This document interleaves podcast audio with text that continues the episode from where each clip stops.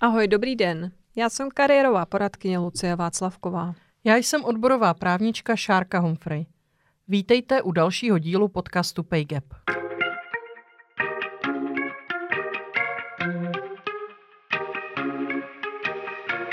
Na pracovním trhu jsme si všichni rovni, ale někteří jsou si přece jen rovnější. Pokud jste žena, můžete mít někdy pocit, že taháte za kratší konec provazu. Co to vlastně znamená být ženou v práci a co můžeme dělat proto, aby se nám v pracovním životě lépe dařilo? Dnešní téma je poněkud odlišné od předchozích epizod. Nebudeme totiž ani tak mluvit o konkrétním problému nebo fenoménu, jako o způsobech, jakými můžeme řešit porušování našich práv. A rovnou můžeme avizovat, že to nebude veselé povídání. Díky podpoře zastoupení Friedrich Ebert Stiftung v České republice a Alarmu je pro vás tento podcast dostupný zdarma a také článek s celou řadou užitečných odkazů. Dostali jste se někdy v práci do situace, kdy jste svůj spor museli formálně řešit? Pokud ano, jak vám to šlo? Upřímně řečeno, to je spíš řečnická otázka, protože až na velmi řídké výjimky řešení sporů v práci moc dobře nejde. Proč tomu tak je, nám může ilustrovat příběh právničky Pavly Špondrové. O svou zkušenost s řešením pracovního sporu se s námi podělila advokátka a ombudsmanka Filozofické fakulty Univerzity Karlovy Pavla Špondrová. Já jsem začala pracovat na úřadu vlády v roce dva tisíce osm. A moc se mi tam líbilo, bylo to jedna z jako mých vysněných pracovních pozic. Bylo to v sekci pro lidská práva v oddělení rovnosti žen a mužů. V průběhu roku dva tisíce deset jsem se stala vedoucí oddělení. I když to oddělení bylo relativně malé, tak jsme vlastně vytvářeli různé strategie, materiály na jednání vlády a ta práce mě přišla smysluplná a moc mě bavila. Takže když jsem v roce dva tisíce jedenáct zjistila, že jsem těhotná, tak jsme se dohodli s manželem, že bych odešla jenom na dobu mateřské dovolené, tedy na šest měsíců, i s tou dobou, na kterou člověk odchází ještě před mateřskou, před narozením dítěte, a že bychom se potom vystřídali. V té době vlastně byla mou přímou nadřízenou Andrea Baršová, která byla vedoucí odboru, a zmocněnkyní pro lidská práva v té době byla Monika Šimůnková. Ten tým byl relativně malý, celá ta sekce pro lidská práva vlastně se pravidelně scházela, znali jsme se, takže jsem na jedné z porad vedení to v dostatečném předstihu oznámila někdy během asi března, dubna, s tím, že tady je potřeba hledat na těch šest měsíců země nějaký záskok nebo nějakým způsobem tu situaci vyřešit. Paní zmocněnkyně tu otázku moc neřešila, vlastně se nic nedělo. Potom už vlastně v srpnu, když už jsem byla v pokročilém stádiu toho těhotenství, tak my jsme průběžně tu situaci nějakým způsobem urgovali a upozorňovali na to, že už se to blíží, a nezdálo se, že by to řešení bylo jako úplně asi jednoduché.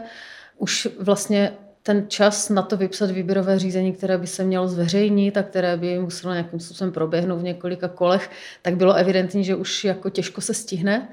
A v tom okamžiku pravděpodobně vzniknul ten nápad, že úplně nejjednodušší cestou bude mě z té funkce odvolat, funkce vedoucí oddělení. V té době ještě se na vedoucí pracovníky a obecně na pracovníky ve státní správě vztahoval jenom zákoník práce, ještě nebyl účinný služební zákon. A ve vztahu k těm vedoucím vlastně platilo, že mohou být odvoláni a odvolávány bez udání důvodu. Personální oddělení si mě zavolalo a řeklo mě, že tady mají pro mě odvolání z funkce. Já jsem vlastně, to bylo překvapivé, no to bylo totiž už den před odchodem na mateřskou dovolenou, kdy už jsem vlastně tam měla jako dokončené ty věci, měla jsem předávat jenom pár nějakých aktuálních věcí. Do té doby jsem neměla žádné jako informace o tom, co a jak bude.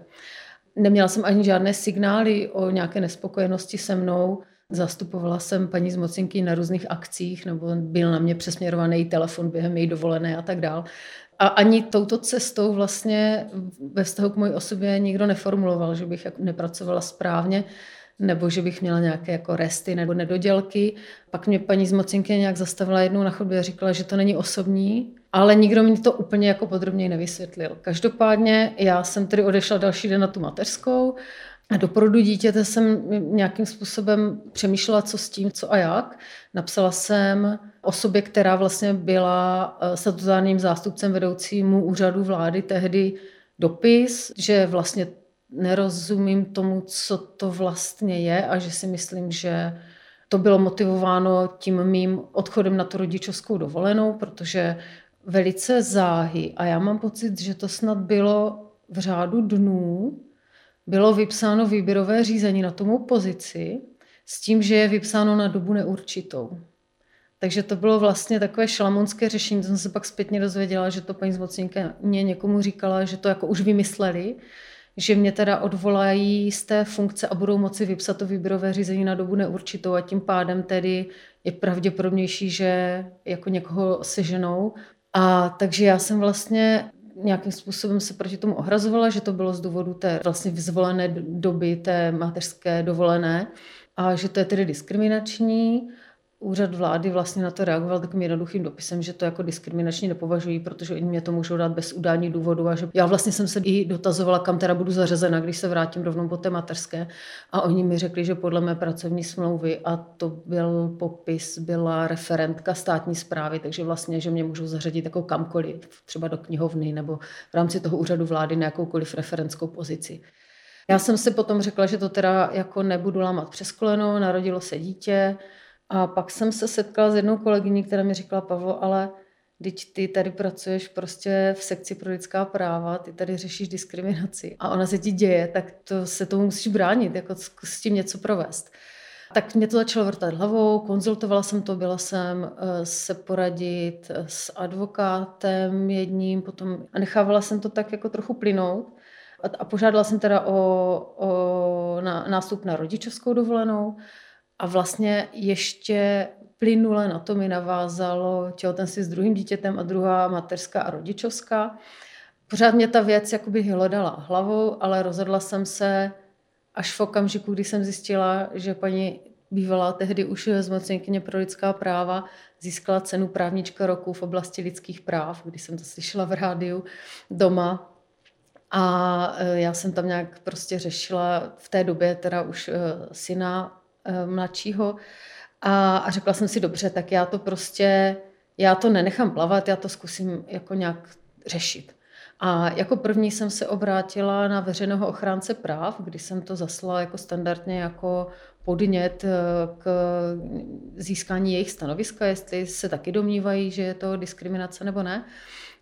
Veřejný ochránce práv vstoupil do dialogu s úřadem vlády, který v jedné z těch odpovědí, kterou zaslal ombudsmanovi, tak tam poskytl informaci, že jsem byla odvolána bez udání důvodu, ale ten pravý důvod byl zajištění řádného chodu toho oddělení. Takže vlastně oni tím jako potvrdili to, že si nevěděli rady s tím, že jim tam najednou na nějakou dobu, která není úplně standardní, odchází pracovnice, takže potřebovali zajistit ten chod touto cestou. Veřejný ochránce práv uzavřel, že se domnívají tak, že to je diskriminace a nějakým způsobem jsem vlastně i ve spolupráci s nimi přemýšlela o tom, jakým nejlepším způsobem tu žalobu podat. Už se vlastně blížily tři roky od doby toho, co se ta situace stala. Ta situace se stala v roce dva tisíce jedenáct a tady to moje finální rozhodování bylo v roce dva tisíce čtrnáct právě i ve vztahu k tomu, že jsem měla druhé malé dítě. Nakonec jsem se teda úplně jako vlastně těsně se to potkávalo vydání té finální zprávy veřejného ochránce práv a podání mé žaloby, kterou jsem si původně napsala sama a podávala sama nebo ve spolupráci s jedním spíš jako kamarádem a až potom jsem to právní zastoupení předala advokátce Pavle Boučkové, která se na diskriminační věci zaměřovala, zaměřuje. Vlastně bylo zahájeno to řízení. Bylo to pro mě, už jako v tomto okamžiku, to pro mě bylo vlastně jako psychicky náročné po delší době, Já jsem vlastně pořád zůstávala zaměstnankyní úřadu vlády, protože já jsem jako nedostala výpověď, ale já jsem byla jenom odvolána z funkce té vedoucí, no, v vozovkách jenom. Neměla, vůbec jsem nevěděla, kam bych se případně vracela. A já jsem zrovna v té době i to oddělení rovnosti žen a mužů bylo přesunuto na Ministerstvo práce a sociálních věcí. Takže já jsem jako vlastně neměla ani to místo, na které bych se vracela, respektive ani to oddělení. Spíš jsem přemýšlela o tom, že prostě půjdu pracovat někam jinam a samozřejmě nám to zasáhlo nějakým způsobem do rodinných plánů, do organizace té rodiny, toho, že se jako s manželem jako vystřídáme u těch dětí a tak dál. Nicméně jsem si říkala prostě, mám na to nějakou svou jako know-how a mám na to nějaké peníze, s kterými můžu počítat, že do toho můžu vrazit. A zároveň já jsem si byla jistá, že to musím vyhrát. Takže já jsem se vlastně tolik ani nebála toho, že prohraju, budu muset prostě platit peníze, náklady, zároveň je tady judikatura, že státním institucím se náklady prostě neplatí ze strany těch fyzických osob a tak dál, na kterou jsem trochu spolíhala. No a vlastně ten soud probíhal jako relativně standardně, byli předvoláni svědci, svědkyně. Vlastně mě překvapilo, že i přes to poučení o povinnosti mluvit pravdu a nic nezamlčovat, některé osoby jako pravdu úplně neříkali a asi by bylo fajn, kdyby třeba říkali jako jenom, že si to nepamatují, ale oni říkali třeba prostě zaznělo na tom soudu, že jsem prosazovala kvóty na bagristky, což jako, je, jako to je prostě totálně jako nesmysl a to snad jako neprosazuje vůbec nikdo, jako to, že je to taková nějaká zkratka nebo karikatura feminismu, tak to se možná jako objevuje, ale... A vlastně úřad vlády tam přišel s vysvětlením toho, že jsem vlastně byla odvolána z důvodu toho, že jsem neplnila nějaké svoje pracovní povinnosti. Dodal čestná prohlášení tehdejší zmocněnkyně pro lidská práva a jejího zástupce, kteří to tak nějak jako souhlasně prohlašovali. Oni tam potom byli i jako za svědky, tedy slýchání. To bylo to jediné, čím ten uh, úřad vlády vlastně tu svou verzi jako uh, prokazoval. Neexistovaly žádné zápisy v záznamech z porad, které jsem já měla archivovány poctivě. Jsem prokazovala, že jsme dostali pochvaly a že, jsme, že jsem dostávala úkoly do poslední chvíle v rámci toho úřadu vlády, že jsme, za, za nás bylo ještě takové pravidlo, že pokud šel nějaký mediální výstup z naší strany ven, tak musel být vždy schválen tiskovým mluvčím, tiskovým odborem úřadu vlády, tak já jsem i dokládala tady ty schválení, já jsem si na to vždycky jako hleděla docela na ty formální uh, otázky. A za předpokladu, že pokud někdo uh, namítá nerovné zacházení z důvodu pohlaví, což je teda i nerovné zacházení z důvodu rodičovství, které já jsem namítala, tak potom se uh, dochází k uh, sdílení toho důkazního břemene a je to teda úřad vlády, který má, musí prokázat, že uh, s tou osobou zacházel odlišným způsobem než s ostatními, čili ji teda odvolal před mateřskou dovolenou, rodičovskou dovolenou jako mě, tak k tomu musí mít nějaký právem dovolený důvod a ten prostě ten úřad vlády jako neměl a nebyl schopen ho vůbec doložit. Vlastně se mně to zdálo, že to je i právně jako jednoduchá vlastně věc. No nicméně soud rozhodl jinak, řekl, že já jsem neprokázala, že jsem byla diskriminována a dal mě teda, ještě mě uložil náhradu nákladů řízení za advokátku, kterou si úřad vlády najal. Já jsem se odvolala vlastně tam mimo jiné, že tam i to právní posouzení věci, vlastně neaplikace tady toho institutu sdíleného důkazního břemene, ne, nesprávné vyhodnocení těch důkazů, ale i jako špatné zhodnocení toho skutkového stavu vlastně. Tam toho bylo strašně moc, takže ten odvolací soud to rozhodnout nemohl, vrátil to zpátky tomu soudu prvního stupně, který dostal poučení o tom, jakým způsobem teda má s tím sdíleným důkazním břemenem naložit. A ten soud prvního stupně to měl vlastně znovu jako projednat a rozhodnout. To jsme někdy už v roce dva tisíce patnáct šestnáct, ono taky jde o, ty, o to, v jakých lhůtách se ta jednotlivá řízení jako nařizují, jednání nařizují. Takže já jsem vlastně, tam bývaly třeba čtyři pět měsíců prodlevy mezi těmi jednotlivými jednáními a potom i, ta, i ten proces toho odvolání nějakou dobu trvá. Proběhlo to znovu a soud prvního stupně tou samou soudkyní rozhodl, že já zase já jsem ta, kdo neprokázala diskriminaci. Odvolací soud tentokrát to zrušil, ale už rozhodl o přikázání té věci jiné soudkyni, která to řízení potom vlastně zrealizovala jako v průběhu snad jako roku, což se zdá, že jako v tomto kontextu vlastně rychle, ale asi by bylo jako lepší, kdyby to prostě bylo jako celkově rychlejší tady ta řízení. Konečný rozsudek byl vydán v roce dva tisíce devatenáct v lednu, kdy teda byla to určovací žaloba, takže bylo určeno, že moje odvolání z funkce bylo neplatné z důvodu diskriminace. Ovšem moje náhrada nemateriální újmy, kterou jsem navrhovala ve výši padesát tisíc, tak tady v tomto ohledu to bylo zamítnuto. Tím, že soud vlastně shledal, že jsme byli úspěšné tak jako půl na půl, ale já jsem vlastně získala, ještě to jsem neřekla, což je dost důležité, omluvu, kterou mě potom úřad vlády musel poslat písemně, tak já jsem byla úspěšná ve dvou výrocích a v jednom výroku byl teda úspěšná protistrana, takže já jsem vlastně nedostala všechny náklady, ale jenom určitý jejich podíl. A já jsem byla přesvědčena, že teda úřad vlády se bude odvolávat. Tak jsem se odvolala proti té zamítnuté náhradě nemateriální újmy, ale úřad vlády se z nějakého překvapivého důvodu pro mě teda neodvolával. Nakonec se rozhodli, že se neodvolají a volali mě, kam mě mají poslat ty peníze.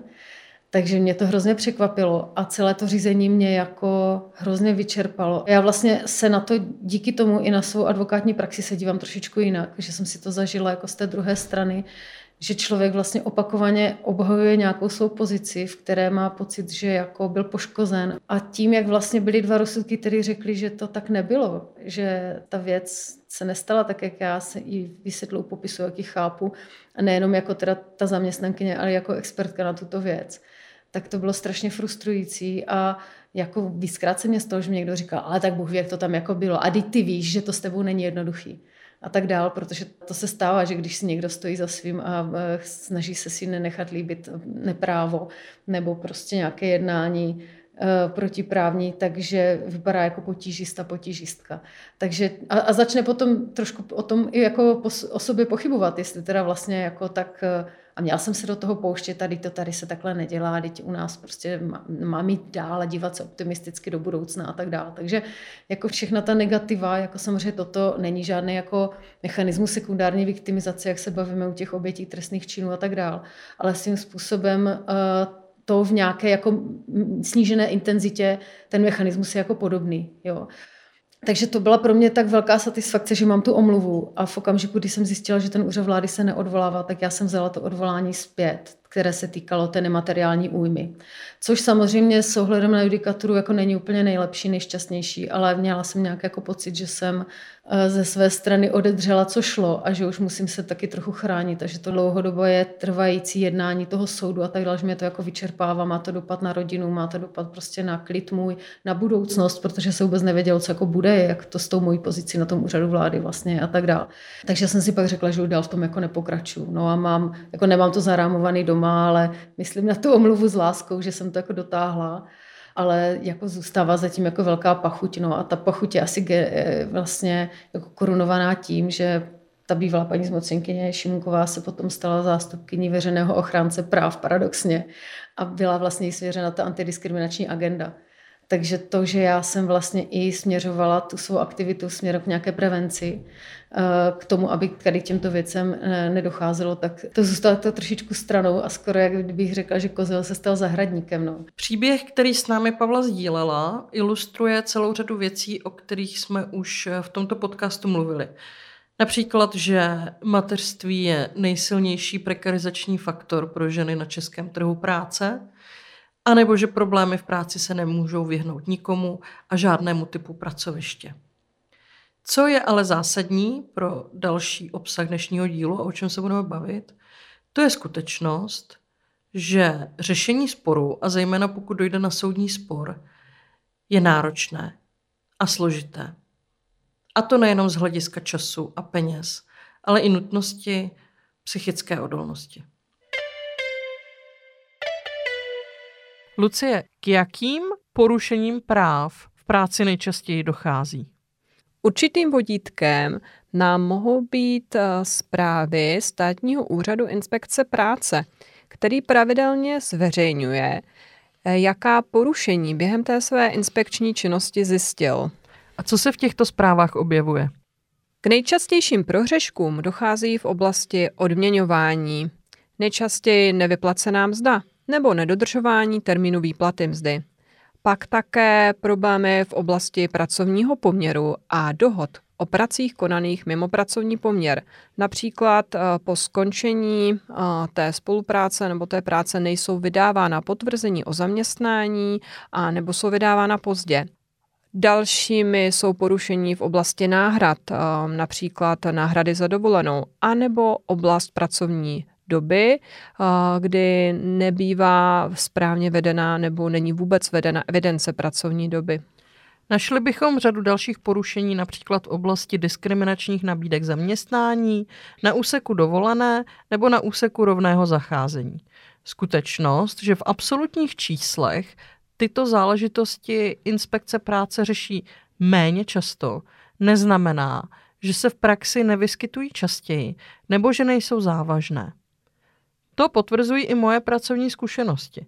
Členky a členové našich odborových organizací, kterým poskytují právní poradenství, nejčastěji sice řeší peníze, odměny, bonusy, ale dost často se setkávám také s neoprávněnými výpověďmi, s různými účelovými reorganizacemi a nebo s podezřením právě na diskriminaci. Také je potřeba si uvědomit, že může docházet k situacím, kdy sice není přímo porušeno pracovní právo, ale nějaké naše nároky vůbec nevznikají. Odkazuju přitom na minulou epizodu o prekérní práci. Šárko, jak a kde vůbec zjistit, na co máme v práci nárok? To je velmi dobrá otázka. Moje pracovní zkušenosti totiž ukazují, že pracovně právními nároky si řada z nás vůbec není jistá. Někdy jsem až šokovaná, například když navštěvujeme veletrhy práce a mluvíme s mladými lidmi, kteří se aktuálně na vstup na pracovní trh chystají, jak malé povědomí vůbec mají o pracovně právní úpravě, o tom, jaké základní práva a nároky třeba zákoník práce poskytuje zaměstnancům, anebo právě na koho se obrátit v případě řešení nějakých problémů. Informačních zdrojů na internetu je v současné době už poměrně mnoho. Jejich úplnost a spolehlivost však značným způsobem kolísá. Pokud se budeme chtít v této oblasti sebevzdělat, doporučuji obrátit se zejména na nějaké, řekněme, renomované zdroje, typicky na oficiální webové stránky, například Ministerstva práce a sociálních věcí, Úřadu práce, České správy sociálního zabezpečení nebo v případě služebních poměrů Ministerstva vnitra, anebo na některé již tradiční příručky nebo právní poradny zajišťované některými neziskovými organizacemi a podobnými sdruženími. V případě, že si tak jenom jako náhodně do internetového vyhledávače zadáme například dotaz, jaký mám nárok při práci přes čas, nebo co mám dělat, když mám v práci problém, tak se nám může stát, že nám vyjedou odkazy neúplné, neaktuální a neodpovídající té současné právní úpravě. Konkrétně můžeme třeba doporučit neziskovou organizaci Aperio. Ta každoročně aktualizuje průvodce zákony pro rodiče, což je přehledné a čtivé shrnutí právních předpisů souvisejících s rodičovstvím. Ne nadarmo mají motto nebojte se zákony a využijte je ve svůj prospěch. Kromě toho Aperio nabízí nebo poskytuje právní poradnu v oblasti pracovního a rodinného práva, která, kde můžete řešit takové problémy jako například pracovní smlouvy, mateřská a rodičovská dovolená, výpověď, rozchod, rozvod a podobně. A jak ten průvodce zákony, tak ta právní poradna je k dispozici lidem zdarma. Základní podporu v této oblasti nabízí také síť občanských poraden, ale tady je třeba zdůraznit, že se jedná přece jen o sociální poradenství, tedy tam není přímo poskytována ta právní pomoc. Můžeme také zmínit i nějaké další instituce. Dnes jsme tu například mluvili o Státním úřadu inspekce práce, úřady práce, nebo například zmíníme i kancelář Veřejného ochránce práv. A další ještě neziskovkou, kterou bychom neměli opomenout, je například nezisková organizace Gender Studies, která nabízí také právní poradenství. Šárko, ty sama vlastně v některých těch poradnách těchto neziskových organizací pracuješ. Co jsou ty nejčastější problémy, se kterými se sem lidé obracejí?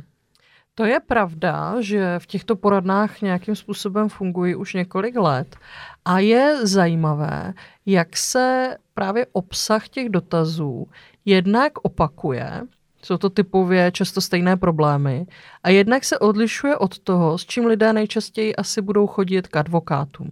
Setkávám se s dotazy na výpočet nároku dovolené, na to, jak postupovat v situaci, kdy mám pocit, že jsem nedostala tak úplně tolik peněz, co jsem dostat měla, co dělat, když podle zákona mám sice nárok na kratší úvazek, ale zaměstnavatel mi ho odmítá dát, nebo jak se bránit v situaci, kdy jsem třeba tlačena do uzavření dohody o skončení pracovního poměru.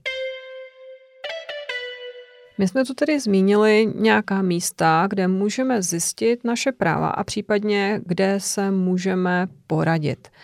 Šárko, ty jsi ale především odborová právnička a tak je určitě užitečné zmínit, jaká je role odboru při vymáhání práva. Ta role je dvojího charakteru.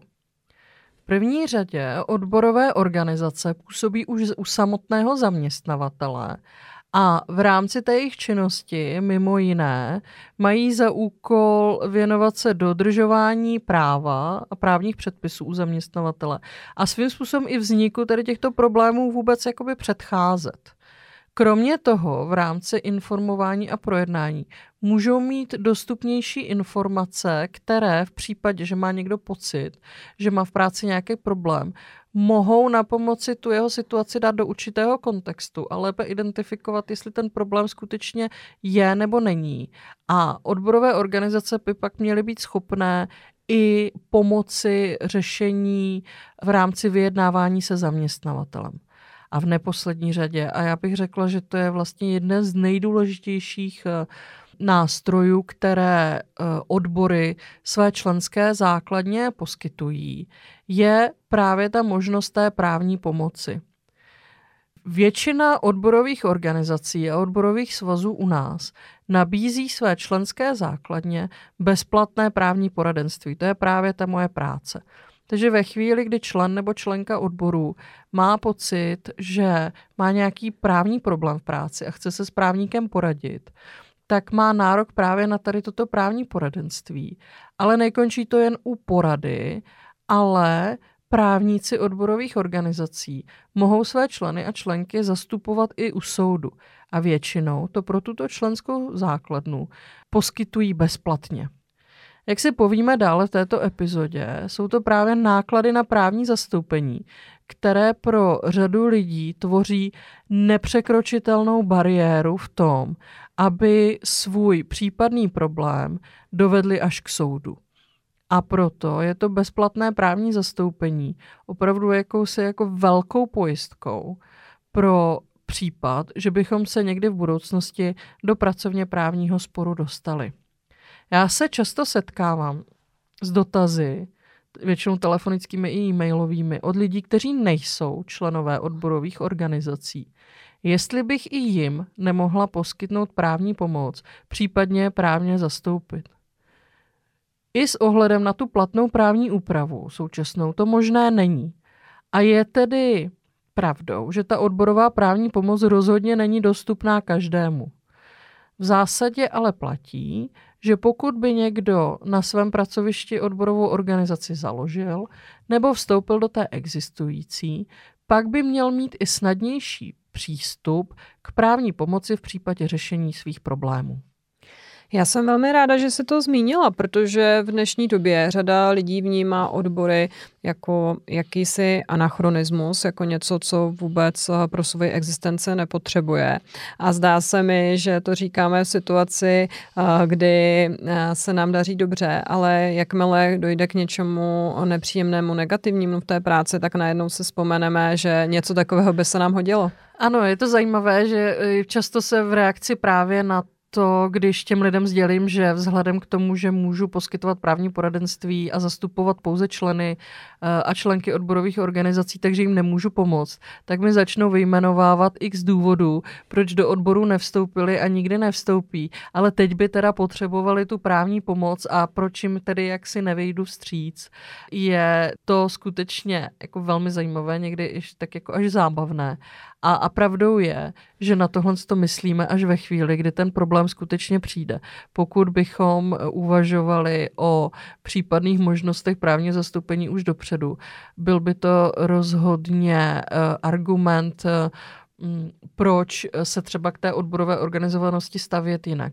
Já bych řekla, že jedním z nejčastějších nějakých mýtů nebo předpokladů, se kterými se setkáváme, je ten, že mně se přece v práci nic takového nemůže stát. Já dobře pracuju, všechno mám hotový, dělám si svoje, jsem kvalitní, všichni jsou se mnou spokojení, tak já přece nebudu mít žádný pracovně právní spor. A jak si zase řekneme ještě v případě i dalších dnešních e, příběhů, tohle to rozhodně není univerzálně platné. Co tedy máme udělat, když máme pocit, že jsou porušována naše práva? Prvním krokem by bylo nepochybně zjistit si co nejvíce možných informací a můžeme i u zaměstnavatele napsat písemnou stížnost. Ten pak má ze zákona povinnost na ní odpovědět. Ve chvíli, kdyby se nám po této linii nedařilo dobrat ani uspokojivé odpovědi nebo nějakého řešení, pak bychom mohli začít hledat nějakého v úvozovkách spojence, někoho, kdo nám s řešením toho problému pomůže. Odborové organizace už jsem zmínila, stejně tak už jsme mluvili o Státním úřadu inspekce práce, kterému je možné podat podnět. V úvahu zejména při podezření na diskriminaci připadá i podnět ke kanceláři Veřejného ochránce práv. Problém jak inspekce práce, tak ombudsmana je ten, že ty jejich kompetence nesměřují primárně k vyřešení toho našeho problému, a zejména ne tedy k náhradě nároku, pokud nám nějaký vznikne, nebo k náhradě škody, ale k tomu, aby buď zjistili, což je teda situace typicky u toho Veřejného ochránce práv, jestli k diskriminaci došlo nebo ne, anebo zjistili, jestli nebyl porušen zákon a jestli není důvod uložit například pokutu, což by dělala ta inspekce práce. Že tento celý koloběh není procházka růžovou zahradou se šťastným koncem, ukazuje příběh Kateřiny Falk. Celý můj případ začal tím, že jsem asi rok po začátku ve své nové práci v Praze zjistila po, při rozhovoru se svým kolegou, že mám asi o patnáct procent nižší plat než on. Kolega byl velmi milý a poradil mi, jak on vyjednával na vyšší plat, protože také začínal na stejném jako já. Já jsem na základě jeho rad dala dohromady pár bodů uh, s mými výsledky. Začala jsem vyjednávat. Vyjednávání bylo velmi neúspěšné, ani na vyšších uh, pozicích ve vedení mi nebylo vyhověno. A mezi tím trošku uh, toupala uh, hustá atmosféra v, uh, v našem týmu. Uh, začala vyjednávat jedna má kolegyně, kolega také v tom samém týmu na stejné pozici. A další kolega dostal přidáno, kolegyně ne. Což už v ten moment byl takový trochu signál, že se tady možná neděje něco úplně ideálního. Nepomohly mi ani na personálním oddělení. Já jsem se mezi tím rozhodla, že i kvůli tomu, že se začalo být e, velmi nepříjemné v této práci setrvávat, tak jsem si začala hledat něco jiného. V květnu dva tisíce osmnáct jsem tady už odešla a podala jsem podnět na Veřejného ochránce práv na prošetření tohoto případu s podezřením na diskriminaci z důvodu pohlaví. Tehdy jsem ve svém podnětu dala veškeré informace o své práci, platu, publikacích, grantech, úspěšných projektech, přednáškách, mezinárodních spoluprácích, vlastně veškeré indikátory výsledků ve vědě, v mém oboru, který je velmi exaktní a dá se velmi jednoduše srovnávat s dalšími, což byla velká výhoda. Také, abych zjednodušila celé řešení, jsem dala případ komparátora, velmi specifického člověka, tedy mého kolegy, který byl na stejné pozici, se stejným vzděláním, teda v mém případě jsem měla doktora z Oxfordu, on z Kalifornie, byli jsme ve stejném týmu. Jediný rozdíl byl v projektu, tedy on se samozřejmě zabýval jiným výzkumem než já, což ve vědě potřeba což není ani divné v jiných případech, každý děláme na trošku jiném projektu. On spíš astrofyziku, já materiály a fúzi. Což mi přišlo jako velmi ekvivalentní dobrý příklad srovnání. S tímto se mi ozval um, veřejný ochránce práv, tedy ombudsman, až v říjnu dva tisíce osmnáct, tady víc než půl roku poté. Asi to měli hodně na práci. Paní doktorka Šabatová tedy byla velmi nápomocná a prozkoumala případ s tím, že ovšem nemohla posoudit, jestli opravdu k diskriminaci dochází na základě pouze informací z mé strany. Potvrdila to, co už jsem již věděla, že veřejný ochránce práv nemá právo přímo vyžadovat důkazní materiál, výplatní pásky či smlouvy. Od zaměstnavatelů může pouze poslat podnět s žádostí o informace, o podání těchto důkazů, které zaměstnavatel může nebo nemusí vyhovět. Můj zaměstnavatel akorát poslal dopis na tuto výzvu, kde akorát napsal, že rozdílný plat prý vycházel z rozdílné náplně práce a toto nijak nepodložil. A v tuto chvíli jsme měli svázané ruce, tudíž mi bylo doporučeno z úřadu ombudsmana, že bychom měli poslat podnět na inspektorát práce, který má již více pravomocí a může si důkazní materiál vyžádat a případ přímo vyšetřovat. To jsme učinili a v dubnu dva tisíce devatenáct, tedy až rok poté, co první podnět šel z mé strany, se posílal, posílal žádost na inspektorát práce na prošetření tohoto případu na základě mnoha paragrafů. Měla jsem velkou pomoc, co se týče právních vyhlášek, které bylo potřeba zmínit, a čekala jsem na další komunikaci. Ta přišla až v prosinci dva tisíce devatenáct, se, kdy mi uh, ombudsman uh, napsal další komunikaci, tím, kde mi přetlumočil, co napsal inspektorát práce, se kterým jsem samozřejmě přímo nekomunikovala. Ti pouze kontaktovali mého bývalého zaměstnavatele pro vyjádření.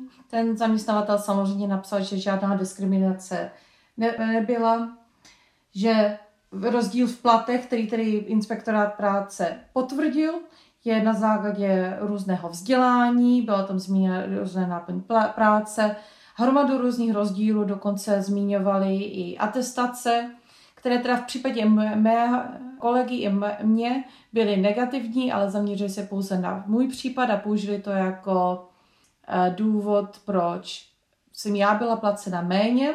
Ovšem inspektorát práce dál nic neporovnával, nepoužíval žádná kritéria přímého srovnání mě a mého kolegy a dál případ neřešil. Vlastně de facto jenom nekriticky věřil vyjádření mého zaměstnavatele. Zaměřil se pouze na tyto rozdíly, nehledal žádné podobnosti. Celé jejich vyjádření mi přišlo velmi líné a neprofesionální a velmi jednostranné, bych dokonce řekla. Toto komentoval veřejný ochránce práv jako pochybení a sepsal výzvu na nápravu s tím, že zde nebylo pochopeno ze strany inspektorátu práce, že má prokázat práci stejné hodnoty a ne se jenom zaměřovat na rozdíly v některých detailech. Inspektorát práce tudíž nepochopil, co bylo předmětem jejich, jejich inspekce. A vůbec nepřezkoumal pravdivost tvrzení mého zaměstnavatele, což ombudsman bral jako velmi hrubé pochybení při řešení tohoto případu. Ping-pong tedy pokračuje a veřejný ochránce práv dál komunikuje s inspektorátem práce, na toto pochybení poukazoval a já dále čekám, kde se zase ozvou. Takže se ozvali až v březnu dva tisíce dvacet, tedy celé dva roky po mém původním podnětu o mém odchodu z práce. A to byly také dva týdny po nástupu nového ombudsmana pana Křeščka, který akorát v komunikaci sepsal, co inspektorát práce potvrdil, že tedy ano, potvrdí, že pochybení a že prý teda již v příštích případech budou postupovat lépe, což pan Křeček považoval za dostatečné a tímto případ uzavřel. Já samozřejmě nedostala žádné řešení, neměla jsem nic, co bych mohla po případě vzít i k soudu, tudíž jsem se pětkrát pokusila případ znovu otevřít. Všechny mé žádosti o znovu otevření případu byly ombudsmanem zavrhnuty. Tím pádem jsem neměla ani možnost v případu jakkoliv pokračovat. Ping-pong v tuto chvíli tak nějak usedl, mezitím jsem komunikovala s několika právníky, kteří upozornili na to, že celé toto pingpongování trvalo dva roky a vyčerpalo dvě třetiny celkové lhůty, která by byla potřeba na žalobu, ve které by bylo možné vysoudit náhradu mzdy, tudíž de facto ani nebyla možnost dál toto brát k soudu. Také jsem se dozvěděla, jaké by to byly finanční a časové náklady vůbec něco takového vzít k soudu. To bylo něco, co jsem opravdu neměla k dispozici. Navíc zde byla velmi nízká pravděpodobnost úspěchu při takovém soudním procesu, tudíž jsem se rozhodla nikoho nežalovat. Mezitím jsem už žila několik let v Německu, měla jsem velmi úspěšnou kariéru, dokonce část týmu z Prahy šla za mnou na tento, na tento prestižní grant a jsme zde velmi spokojeni do teďka. Můj kolega, se kterým mám nadále přátelské vztahy, odešel z vědy, jelikož se mu moc nedařilo, neměl moc publikací a tak teďka pracuje pro firmu také v jiné zemi. Po těchto zkušenostech už nemám žádné aspirace se vracet do České republiky, jelikož mám pocit, že celý systém zde selhal a není to pro mě prostředí, ve kterém bych chtěla dál pokračovat. Na situaci Kateřiny Falk je zajímavá opět celá řada věcí. A zejména bych zmínila náročnost prokazování toho, zda k diskriminaci došlo či nedošlo. A tentokrát nejde o náročnost pouze pro e, osobu, která tvrdí, že byla diskriminaci vystavena. Z korespondence a stanoviska bývalé veřejné ochránkyně práv vyplývá, že náročná je tato situace i pro samé inspektoráty práce. Jak uvádí ve svém stanovisku doktorka Šabatová, je si vědoma toho, že posuzovat rovnost odměňování v případě vědeckých pracovníků vykonávajících vysoce odbornou intelektuální činnost může být velmi obtížné. To ale neznamená, že by se oblastní inspektorát práce tomuto úkolu mohl vyhnout tím, že dá bez dalšího za pravdu zaměstnavateli. Při kontrole do určité míry dokázal identifikovat kritéria, která jsou pro zaměstnavatele stěžejní při určování výše mzdy. Avšak tato kritéria pouze mimo děk zmínil jako obecné důvody rozdílů ve mzdách vědeckých pracovníků, aniž by s nimi nějak dále cíleně a systematicky pracoval.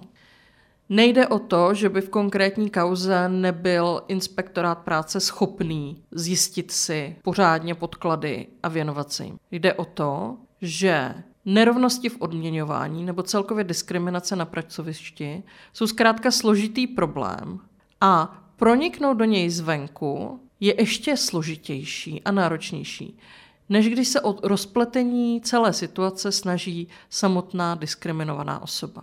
Inspektoráty práce mají toto jako část své pracovní náplně a musí se tomu pochopitelně věnovat. Potřebují k tomu ale i dostatečné kapacity a materiální i další zázemí. Se situací, kterou popisovala Kateřina Falk, souvisí otázka stejné práce a práce stejné hodnoty. Nejedná se pochopitelně o téma, které by dominovalo všem pracovně právním sporům. Nicméně zejména v tématu takzvaného gender pay gapu, tedy rozdílu v odměňování mezi ženami a muži, o kterém jsme mluvili v epizodě s Lenkou Simerskou, jde o problém velmi zásadní, který reálně často znemožňuje úspěšné spory. Pointou právní úpravy je totiž to, že stačí nějaké drobnější odchylky v tom, jakou máte praxi nebo jak se ty pracovní pozice liší, aby už zaměstnavatel mohl argumentovat tím, že nejde o stejnou práci nebo práci stejné hodnoty a že tedy dvěma lidem, vykonávajícím třeba jenom dílčím odlišným způsobem odlišnou práci, zkrátka nenáleží stejná odměna. My jsme v rámci projektu na M P S V k tomuto připravili několik publikací, odkazy na ně najdete v doprovodném článku. A zároveň se tímto tématem zabývá i nedávno přijatá evropská směrnice o transparentním odměňování. A pokud máme informace, tak to není jenom český problém, ale to, jak posoudit, zda lidé na stejné pozici nebo velmi podobné pozici jsou adekvátně odměňováni velmi podobným způsobem, je opravdu složitý právní oříšek. A zejména ty české soudy si s ním v tuto chvíli neumí poradit. A jak vlastně takové soudní řízení probíhá? Čím začíná a čím končí? V případě, že se nedaří vyřešit spor ani například ve chvíli, kdy držíme v ruce zprávu Veřejného ochránce práv, nebo víme, že už inspekce práce shledala nějaká porušení a zaměstnavatel zkrátka nehodlá uh, vyjít našim nárokům vstříc, tak nám zpravidla už nezbyde nic jiného, než se obrátit na soud. Většinou už v tuto chvíli bychom měli zvážit právní zastoupení, ať už odborovou organizací nebo advokátem či advokátkou, protože pracovně právní spor zkrátka není nic jednoduchého. Tady opravdu ten právní profesionál je potřeba. A před tím samotným podáním například žaloby dojde ještě obvykle k nějaké předžalobní výzvě, vyčíslení těch nároků, oslovení toho zaměstnavatele, zda ještě přeci jenom nechce situaci řešit dřív, než dojde k soudu. Někdy může dojít k nějakému mimosoudnímu vyrovnání, zejména pokud jde o citlivé kauzy, u kterých by například hrozila medializace, nebo pokud, jak je moje zkušenost některých nadnárodních korporací, by české dceřiné společnosti zahraničních matek věděly, že v zahraničí by se na takovéto soudní spory nekoukaly úplně pozitivně. Ale zpravidla nezbyde nic jiného, než se na ten soud skutečně obrátit. To ale není rozhodně levná záležitost. Bohužel nikoli. Soudní spory jsou drahé a velmi náročné a často trvají i dlouhou dobu. Jak už jsem uvedla, je to právě náklad na to právní zastoupení, které řadu lidí odradí nebo jim jako efektivně zabrání v tom, aby se do toho vůbec mohli pustit a k tomu soudu šli. Jedním z faktorů, které v soudních sporech hrají zásadní úlohu, je jejich časová i finanční náročnost, a to i v případě právního zastoupení. Bývalá vědkyně Alice Dvorská nám vyprávěla o odměňovacím sporu, který vede s bývalým zaměstnavatelem. Ve svém volném čase a za své vlastní peníze připravovala podklady a důkazy, srovnávala svá zjištění, časová hlediska, vedla korespondenci a tak dále. Zaměstnavatel na všechny reakce a protinávrhy pochopitelně využíval ústavní peníze a pracovní dobu dalších zaměstnanců. Je to zcela konkrétní ilustrace nerovnováhy, která mezi stranami takového sporu vždy bude existovat. Spolu s délkou soudního procesu a omezenými kompetencemi úřadu, jak jsme o nich v této epizodě už mluvili, to každopádně nepřispívá k dobré situaci při vymáhání práv z pracovně právních a diskriminačních sporů. Alice nám ale přes zatím negativní průběh jejího sporu zmínila i jedny z mála pozitivních věcí, které dneska uslyšíte. Řešení sporu jí přineslo prostor pro sebereflexi a ujasnění si vlastních životních a pracovních priorit. Byla to zásadní zkušenost a podpory, kterou jí některé kolegyně a kolegové poskytly, a příležitosti k setkání se s fajn lidmi si Alice velmi váží. Šárko, zdá se mi to, nebo těch případů s dobrým koncem je málo? Nezdá. Pochopitelně nemáme nějaké vyčerpávající statistiky, protože zkrátka v těch soudních řízeních se takové statistiky nevedou, ale úspěšných třeba diskriminačních kauz nebo e, dobře pro zaměstnance dopadnuvších pracovně správních sporů zkrátka není mnoho. Ono obecně už těch sporů u toho soudu není až tak mnoho, a aby ještě došli k úspěšnému konci a netrvalo to tak dlouhé roky, jako například v případě Pavly Špondrové, tak to zkrátka se opravdu nestává příliš často. A dá se vůbec tomu soudnímu řízení nějak vyhnout? No, vzhledem k tomu, že to je spor mezi dvěma smluvními stranami, tak k tomu, aby k soudu nedošlo, se ty strany musí nějakým způsobem dohodnout. A pokud se jedna strana dohodnout nechce, nechce třeba uznat problém nebo nějakým způsobem kompenzovat ten nárok, tak opravdu bohužel v současné právní úpravě nám nezbývá nic jiného, než k tomu soudu dojít. V některých jiných právních systémech v zahraničí existuje větší množství nějakých alternativních způsobů řešení právních sporů. A u nás třeba v jedné takové specifické oblasti, kterou můžu zmínit, a to je státní služba, je moje zkušenost taková, že ve chvíli, kdy se nějaké formalizované nástroje zavedly už v rámci takzvaného řízení ve věcech služby, tak se daří některé problémy řešit už touto cestou, aniž by museli jít uh, už potom do soudního sporu. Ale to je možné jenom díky hierarchické struktuře státní služby a speciální právní úpravě. Takovém tom klasickém pracovním poměru nebo pracovním právu zkrátka těch alternativ příliš mnoho nemáme. Pokud už k problému dojde a ty strany se na jeho řešení nedohodnou, tak opravdu většinou nezbývá nic jiného než ten soud. Co říct závěrem? Pracovně právní a diskriminační spory jsou pro zaměstnance a zaměstnankyně velmi složité k řešení. Trvají dlouho, jsou drahé a s nejistým výsledkem. Jenom výjimečně existují nějaké formální, alternativní nebo mimosoudní postupy. Většinou se snažíme epizodu končit pozitivně a zdůraznit, co můžeme udělat my sami. Ale tentokrát musíme přiznat porážku. Individuálně řešit spory nebo jim předcházet je ze strany zaměstnance a zaměstnankyně zkrátka velmi složité, v podstatě nemožné. Pokud navíc máte stížené postavení, například máte malé dítě, jste nemocní nebo před důchodem, jsou vaše možnosti ještě více limitované. Podobně, když pracujete v prekérní práci nebo formou švat systému.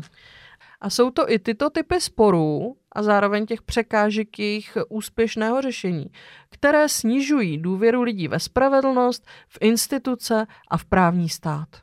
Tím, že tady nemáme žádné dostupné alternativy, tratíme nejen jako jednotlivci, ale jako celá společnost.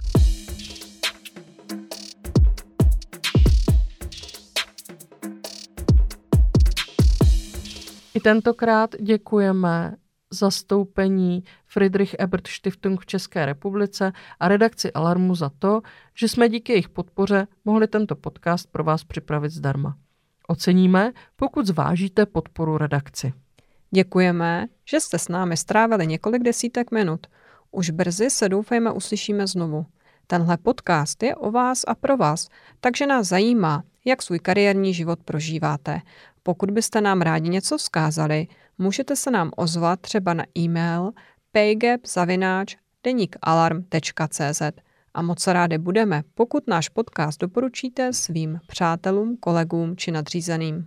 Na brzkou slyšenou se těší Šárka a Lucie.